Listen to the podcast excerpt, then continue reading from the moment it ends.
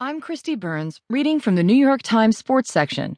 Tebow signs minor league deal with Mets by Tyler Kepner. The New York Mets instructional league season will have a bit more buzz than usual this month when minor leaguers report for extra work in Port St. Lucie, Florida, probably within two weeks. A former Heisman Trophy winner will be among them.